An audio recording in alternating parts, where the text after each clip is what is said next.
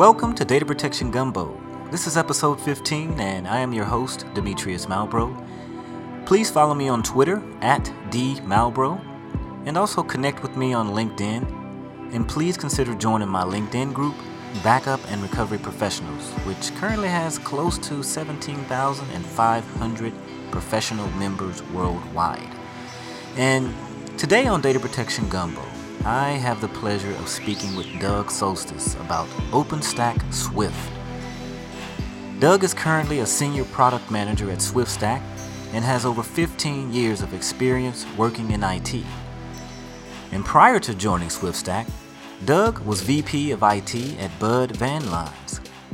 Doug has been recognized and received innovation awards in the areas of green initiatives, virtualization, disaster readiness, and workflow consolidation. Prior to Budd Van Lines, Doug was president of NetTech Solutions, a systems integrator servicing the New York City metro area. So, without further ado, here is the interview with Doug Soltesz. Welcome to the Gumbo, Doug. How are you doing today? Great, Demetrius. Great to be here. Thanks. All right, let's let's go ahead and jump right in with the uh, obvious question here. Uh, the, the first one that I have is what is object storage and why should I use it as a backup target versus, let's say, a traditional SAN or a NAS filer? Sure. Uh, there's a lot of confusion there because object storage is so new. And, and to be fair, it's not totally new. I mean, Amazon introduced it back in 2006, but I feel like it's really been making headlines in 2014, 2015, and, and, you know, I hope 2016 is going to be a great year for object storage as well.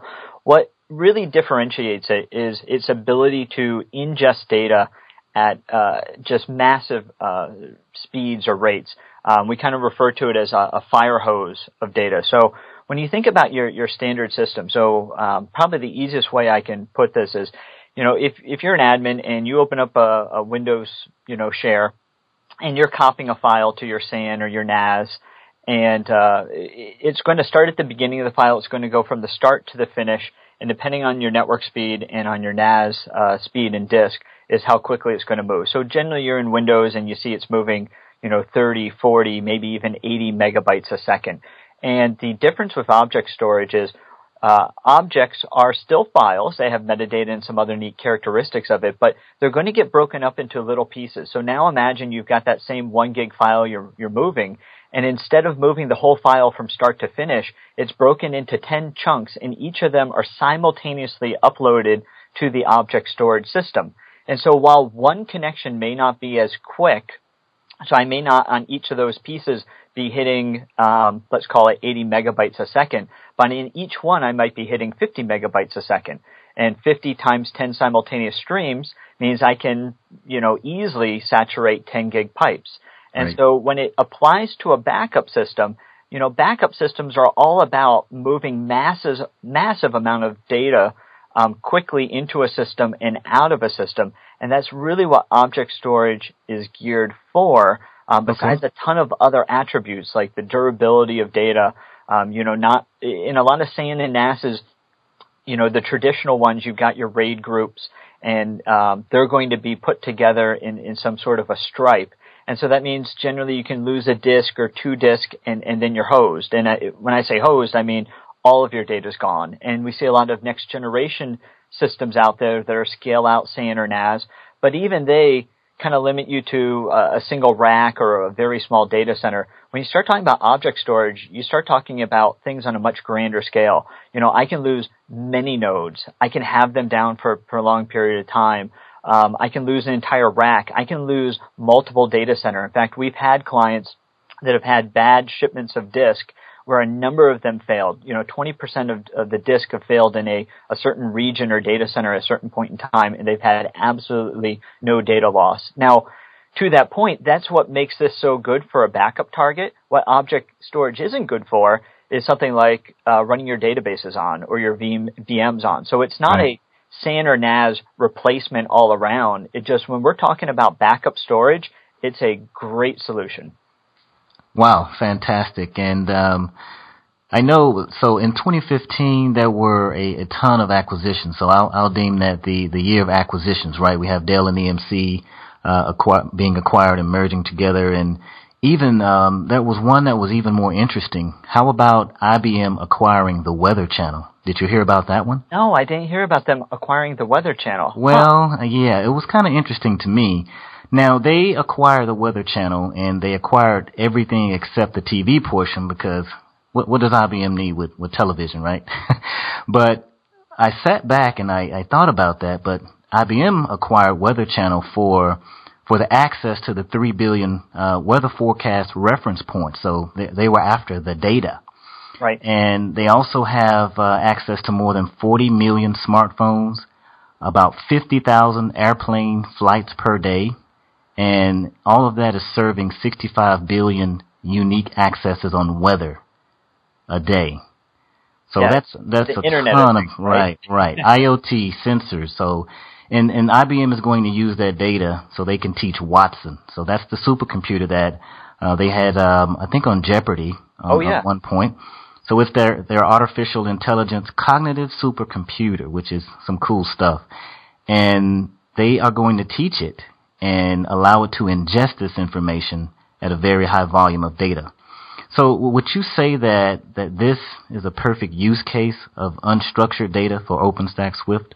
Yeah, so it definitely is. So IBM is a, a large uh, contributor to OpenStack Swift. Uh, SwiftStack is the leading contributor to OpenStack Swift.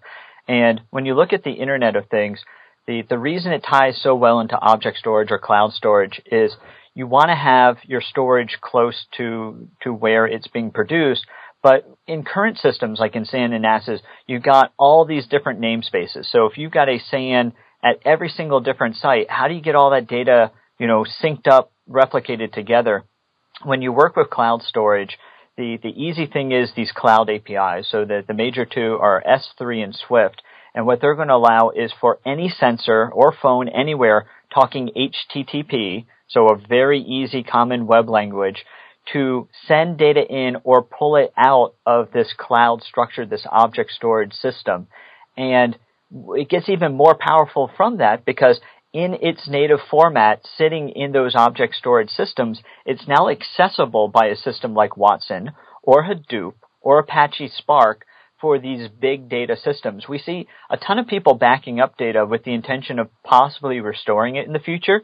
And my company, SwiftStack, works with a number of companies who are backing up data not for the potential of restoring it in the future, but for asking questions you couldn't have asked before okay. um, against that data set. And so the reason not to maybe put it on tape is you want it to always be accessible so that when we have some abnormal weather, you can ask, well, is that abnormal weather or does it relate to climate change?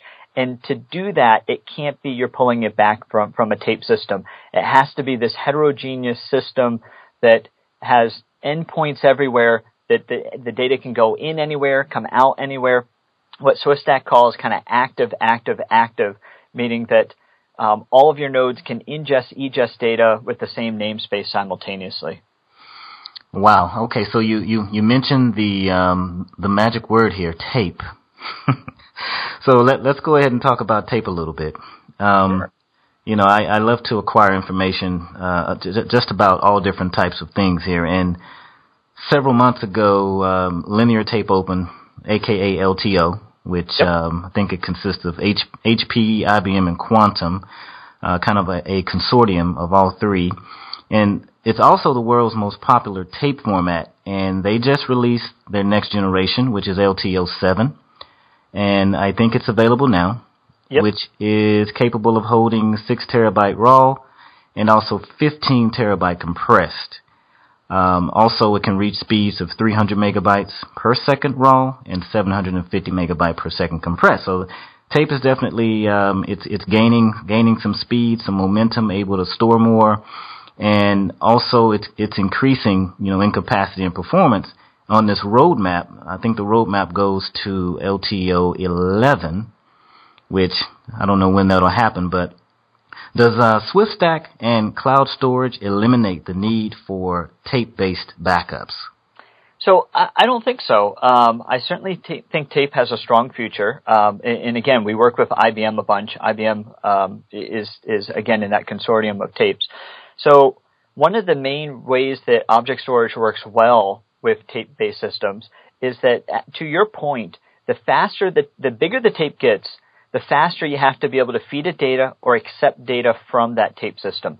The worst thing you can do in a tape system or a tape drive is to let that buffer run out. So if my tape runs out, my drive runs out of stuff to write, it has to stop, let that buffer uh, fill back up, and then it needs to, you know, seek back and forward. And so you, we've all heard this on older tape drives, or maybe using, you know, the old built-in Microsoft tape um, software storage system, where the, the drive is going ee ee ee ee, and it's seeking back and forth, and you're not getting that continuous stream of data. So uh, the great thing about SwiftStack and cloud storage is that it's going to be able to feed a tape drive the data it needs at the speed it needs as they move forward. Tapes are great because when you put them on a shelf, they consume no power. The problem with the tape is going back to that Watson conversation is how do I access that data now? I don't want to have to pull it back from the, the shelf. So the, the augmentation of SwiftStack working with a tape system is really strong in that I want to keep a copy, maybe erasure coded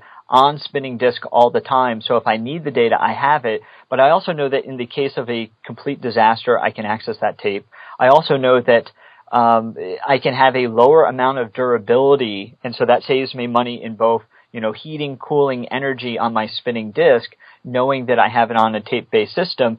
And and again, major companies like Quantum and IBM um, are contributing to hopefully bring tape into an object storage system where you know, you give an object to the system and you tell it, I want to keep one copy on tape and two on disk, or two on tape and one on disk. And by the way, the one on disk, I want it to be erasure coded. Uh, erasure coding is very similar to like uh, RAIDing, right? Where I'm going to separate right. the data into data pieces and parity pieces. So I think tape has a strong future. I think has a stronger future when coupled with object storage, um, especially from the point of view of we've worked with companies today who have massive tape libraries and uh, when you talk about media entertainment, that that tape-based data does not lose value with age. You know, at the company I was at previously, data lost value with age. And when a lot of industries today, data does not lose value with age. And so what they needed to do, and they've done this multiple times, is maybe every two LTO generations, they pull back all their old tapes, they um, pull that data in and they recode it to the newer generation of tape. Well, that's a massive effort and it's still an effort that they want to do, but it's simpler with object storage. If all of your data is on object storage, when the next generation of tape comes out, you buy those drives, you buy those tapes, and you archive everything to them because you had it running on spinning disk, and you just have shredded or eliminated those old tapes. So it makes that process much faster, much more seamless. Okay, great, and, and something that's complementary, or yes, what what what I've seen in 2015 was, I, I guess the, the, the rise of purpose-built backup appliances, or PBBA, right? So we we have a ton of acronyms in our industry. Uh, so PBBAs, they are definitely gaining in popularity. And is is SwiftStack a PBBA uh, replacement, or is there um, a synergy there? I think once again, just like tape, I think there's a strong synergy there. The reason that it, if I was an admin today, the reason I want a PBBA, and you've had a number of them on your show. In fact, more and more are coming out every day. But um, you know, you you previously had on the um, the guys from uh, Infrascale, and then of course Dell's got their DL series now. Right. Um, Rubrik is one that we work with a ton. The the whole premise is that most of the time when I need to restore my data um, it's probably less than five days old. In fact, probably 90%. In fact, I think Brian from Actifio said the, that most data is 90% of restores right. are under five days old. And so when I want some small amount or, or purpose amount of data back very quickly, a PBBA shines because going back to what object storage is good at, it's a fire hose. So if you get a massive virus that um, encrypts your entire system, then you know what? Object storage is the best way to bring that whole thing back. But if you just want a single file or two for a user, you want something that's purpose built. You want it to run against, um, you know, solid state disk. But the cost is going to go up dramatically there. And yeah. what you don't want to do is try to keep a year on, on those PBBAs. So I see a huge synergy. I know that you can build your own with like say Commvault where you build a system, you put in solid state disk, and then you have an HSM or a, some sort of tiering policy where you tell it, my first stop is on this PBBA. I'm only going to keep a week or two weeks worth of backups there. By the way, every day it's also tiering off to object. In object, maybe I don't have a dedupe, maybe I have full or full incrementals. You know, I, I maybe do a different structure of the data um, because I have more space and I, I want the ability to restore in other realms. But I see the synergy being the best for any admin that wants a very low RTO, RPO, and to bring that cost to the absolute minimum by the PBBA for that RPO, RTO, and by object storage, SwiftStack for bringing that cost to the absolute minimum and for the protection of multi-region, you know, backup capability replication support. Right, right, and definitely cost is, is definitely a driver in our industry, especially backup and recovery, and i.e. the reason why cloud is, is really gaining some steam as well. So uh, also a lot of backup providers are adding cloud uh, to their products, as we know. And, you know, what makes cloud uh, APIs different or better than, let's say, CIFS or NFS uh, for disaster recovery, uh, Doug? Sure. Oh, that's a great uh, question. So one of the main things is the ease of use. So cloud APIs are meant to work over HTTP. And so if you've ever tried to use CIFS or NFS across, um, you know, latent lines or um, multiple data centers or VPN links or over the internet or something, it's just not going to work right. So the cloud APIs, you know, Swift and S3 are written to optimize um, that ease of use. The other thing that administrators like is that these object storage APIs are built multi-tenant. And so each user has a username password or a username signature or, or a key value. And that makes it extremely simple to operate. So uh, right now when you think about Amazon Cloud or Google Cloud or any of them, you don't worry about where your data is. You know it's in multiple regions. You just have a web address and you give it a username password and you point your backup system at it and you get your data back. And so um, that makes your job much easier as an admin because you're not worrying about replication. You're not worrying about uh, when you do a DR scenario. You don't have to tell one database or master server or whatever you know NetBackup or, or the system wants to call it on the other side how to get at that storage in a different location. It's one location that stretches everywhere, and it, unlike a SAN or a NAS or a CIFS, you know, protocol, um, it's not a share that's assigned to a system. It's multi-tenant, meaning you can have multiple divisions in there, full security. Um, nobody can see anybody else's data. Um, they can right. share if they want. So it's a it's definitely a next generation protocol um, that really works for for backups. Okay, cool. And and object storage is, I guess, still fairly uh, a, a, new technology. Um, I guess what would you say is, I guess, the most misunderstood part of, of this technology, Doug? So uh, the thing I get asked about or people get confused about all the time is this term eventual consistency. Ah. And I think even Amazon has a hard time um, letting people okay. understand what it is. um, so the, the, the misconception is that I need something that's strongly consistent. And so okay. strong consistent is your traditional NAS or SAN. You, you write a file and it's uh, you you type dir or ls and it, and it's immediately there. And uh, with object storage, when you give a, a, file to an object storage system, be it Amazon or, or SwiftStack, um, it's immediately available. It may not be immediately available in all of your different regions. Um, there's a background replication that's going to be happening there, but that's really no different than your current SAN or NAS. So if your current SAN or NAS if you give a NAS a file and you have a separate site, well, your NAS has to take a snapshot and then it has to replicate it to the other site and that full replication has to happen before it's available. And so that is what you would consider eventually consistent. It's not consistent okay. across all the sites at the same time. And so for some reason, there's this misnomer that if I give it data, I may not be able to get it immediately. I may not be able to this or that. And the truth is, if you give an object storage system a file, you can immediately ask for it back and get it. If you do a DIR or an LS um, and you try to list that file out, there may be a period of time before it shows up in the directory listing structure. That's completely true. And if you try to access it from another site, well, because of network links, it may not actually be in the other site yet. However, most object storage systems, especially SwiftStack, uh, will be able to pull that file immediately across or that object immediately across, which in a lot of ways makes it superior to a, a normal SAN or NAS um, in that they don't even know the file exists until that snapshot is complete and fully replicated to the other side. So it's a real neat mix between asynchronous and synchronous um, transports and systems.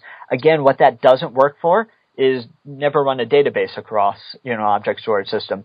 Right. A database or a VM makes a write and it expects it to be um, extremely low latent and immediately available across anywhere it can see it. So again, you got to do the right use cases. Um, backup's a great one. You know, uh, again, all that data that the Weather Channel has is another great one. Any unstructured data is a great use case, and eventual consistency just adds to the reduced complexity of the system. It's something to embrace, not to be afraid of. Okay, cool. You you said a lot of interesting things in um, that that one last answer there. And one thing that popped in my mind, I was thinking about Superman and you know how object storage can can, can kind of really swoop in and and save the day. Um, I'm, I'm really thinking that, that kryptonite for a backup system would be millions of small files. So, you know, backup systems just have lots and lots of issues of trying to write and backup and even restore, especially restoring, you know, millions and millions of small files. I have tons of stories that I can share with you about problems um, with with just millions of small files. So I don't think object storage is going to have that problem. No, Um, object storage is built completely around that problem. So, you know, going back to um, the concurrent connections, Okay. normally when you're copying a ton of small files, and, and going back to my Windows example, it does one after the other after the other. And if you did that with object storage, you'd be hating life because um, object storage is more latent than your normal storage systems. The difference in object storage is what you'd think of as a parallel copy. If you have a million small files, then move uh, a thousand, a hundred thousand of them simultaneously, and um, you know we have people easily that fill 10 gig, 40 gig pipes Okay. with small file movement. Again, provided that the backup or the, the software is engineered around it. But that's one of my key um, jobs here at SwiftStack is you know being an object storage evangelist, talking to developers um, at a number of the major backup programs, and teaching them how to leverage the APIs to get the maximum benefit out of their system. Great, great, fantastic. And also, I guess when backing up data uh, with cloud storage, uh, how how is it? Um, I guess how is the data protected? And I also see, you know, lots of oh five nines or nine nines or eleven nines, and you know, it's like how many nines do we need here? You know, can, can you can you shed some light on on all all of these nines? yeah, um, one of the things that that people ask all the time is they go, "Well, I've got my NetApp or my other system, and it's using a RAID five or a RAID six, and uh, whatever, it's got five nines, and you know, SwiftStack or Amazon or Google is is making these claims of eleven nines." right. Um, and yet, when I look at it, it kind of seems like erasure coding or, or replicas is just that same old RAID technology rebranded with a, a sexier name. How on earth do you get more data durability? So that's that's the nines we're talking about out of this. And the answer is that every single object is um, rated or erasure coded on its own. So generally, when you deal with a system, you know, a, a traditional system, what they're going to do is they're going to um, take 10 disk or 3 disk and break it into a RAID group and then stripe across them. And when you put data in, it goes across the entire SAN, the entire NAS. When you do object storage, if I do some sort of erasure coding, like I say, I want 10 data pieces and 5 parity pieces, that object gets broken into 15 pieces and it's put in the system as unique as possible. And it's on individual disk. And so it's almost like every single object has its own unique RAID system, which means that um, in a traditional, you know, RAID system, it doesn't matter if I have 200 disk. If I've got a RAID 6, if I lose the wrong three disk, I will be down and I'll lose all my, Right. my storage. Um, in an object storage system, if you lose those same three wrong three disk, like you set your erasure coding really low, um, you will lose some small amount of data, but you won't lose all of your data. And so if you go to any durability calculator and you put in either your replica scheme or your erasure coding scheme, it's going to compensate that um, object storage calculates its RAID differently than traditional systems, which is going to be able to give you this um, both higher level of availability, assuming you have multiple sites, and much higher level of durability than you would see on a, a traditional system. And when we're talking about backups, I think that's probably the key focus is I want my data to be extremely durable. I mean, that's why you, sometimes you make two copies of it on tape. Um, that's your last stop in case something dramatic happens to your company. And so as much as I can eliminate any single point of failure, that's what I want to do. And object storage is the ultimate in scale out systems. Um, you, most of the components are um, shared nothing architecture, meaning you can bring them up and down without, you know, you know, losing anything. Right. Uh, most of them scale linearly, which means as you add more disk or nodes, um, you bring up more capacity. And again, because of eventual consistency and as u- unique as possible data placement, it's not like some of these other scale out NASs you see where you can lose a node or two because they're limited to a single region or data center. You can lose entire racks. You can lose entire data centers. Um, and so it does make it far more protective of your data. And I think that's ultimately what everybody wants. Wow, fantastic. So, so let's let's do one more use case, and uh, I think we'll be at the end of our segment here. Sure. Uh, one thing that I, I have also been following as well is uh, this kind of captivates me a little bit here. You're talking DNA and genome sequencing, and I, I read about uh, they finally decreased the uh, the price where you can get a I guess your human genome uh, sequenced for you for about a thousand dollars using these uh, high powered HiSeq X10 systems. I think the company is uh, Illumina. Illumina, right? And uh, they they generate tons and tons and tons of data and, peta- and petabytes and terabytes of data um, just for you know sequencing data in, in a couple of days, and you can actually have that information and, and you can use it for your family tree or, you know, maybe something else. But w- what do you think about that? Is, is SwiftStack, um, I guess, a, a great product to, to store uh, unstructured data such as genomic data? Oh, sure. I work with these companies all the time. Um, again, they've got a fire hose of data coming out of those machines. Those machines are spitting out extremely small files, back to your point about small files. Okay. And then they go to an HPC cluster where not only did all those small files have to go in, but now they have to be, back to that fire hose analogy, pulled very rapidly. Um, when they're pulled, they're then analyzed so that they can reconstruct your genome, and then that results in, in a pretty big file. In fact, most of these files are, uh, you know, 100, 150 gigs um, for your genome uncompressed but aligned. Wow. And so then that gets com- compressed down and distributed out. Um, every step of the way, object storage makes absolute sense. We've replaced a number of systems because uh, a, a, number of traditional systems out there just absolutely cannot handle that fire hose of data. They also can't handle all those small files. They can't feed an HPC cluster fast enough. Um, they don't have the cost vector factor. And at the end of the day, the one good thing they might be good at is holding that one big file, but they don't have the cost benefits of SwiftStack and object storage.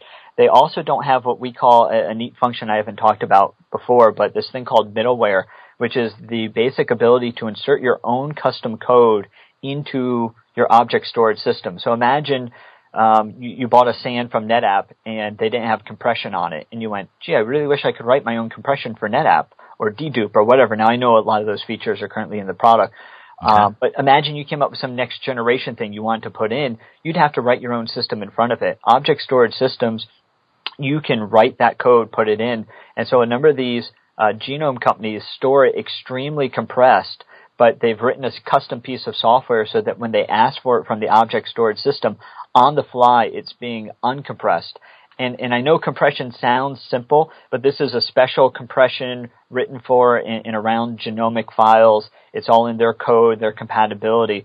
So um, at the end of the day, it handles the small files, it handles the fire hose of data, it gives you the cost you need when storing these huge files and allows you to store the huge files in their compressed um, state, not just a, a, a zip, a WinZip, a RAR file, and to uncompress it into other genomic standard formats on the fly. And so uh, one of your points you had made in a previous um, show was that Gartner talks about that by 2018, 40% of people will augment their existing backup application and that in 2016, the year we're in now, oh, yeah. snapshot and replication only is going to be a factor.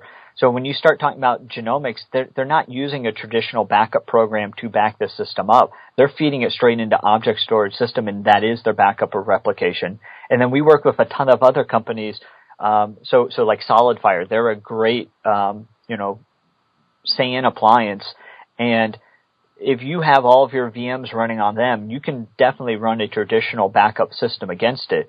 But you can also just snapshot, and those snapshots and a number of other SAN systems now have the ability to go to cloud. And so you can take that expensive all flash solution you have, take those snapshots and back those snapshots up straight to object storage, bypassing some of the traditional um, backup, you know, companies in in the process Okay. And you can offload those snapshots to a much cheaper medium than that pure flash appliance. So I definitely think that what the genomics guys do, the, the media and entertainment companies are doing, and what some of these new high performance um, SANs are doing, like like a Pure Storage or, or a SolidFire, um, really conveys to having object storage on the back end. Well, fantastic, uh, Doug. Thank you so much for coming on the show. We are out of time. I learned a host of information about object storage and SwiftStack, and uh, we'll, we'll, have to schedule something for the future because we could probably go on for another 30 or 45 minutes. But let's um, go ahead and, and, and, cut this one off. And uh, I really appreciate you taking the time to be on the show on Data Protection Gumbo. Oh, you got it. I'm a big fan of the show, and I'm glad to come back anytime. All right. Thanks, Doug. I want to thank you for listening. I welcome your feedback on iTunes and ask that you provide a rating and share with your peers. Please follow me on Twitter at dmalbrough and connect with me on LinkedIn. Together, we will be able to add to the innovation of storing data more efficiently and smarter. Have a great week.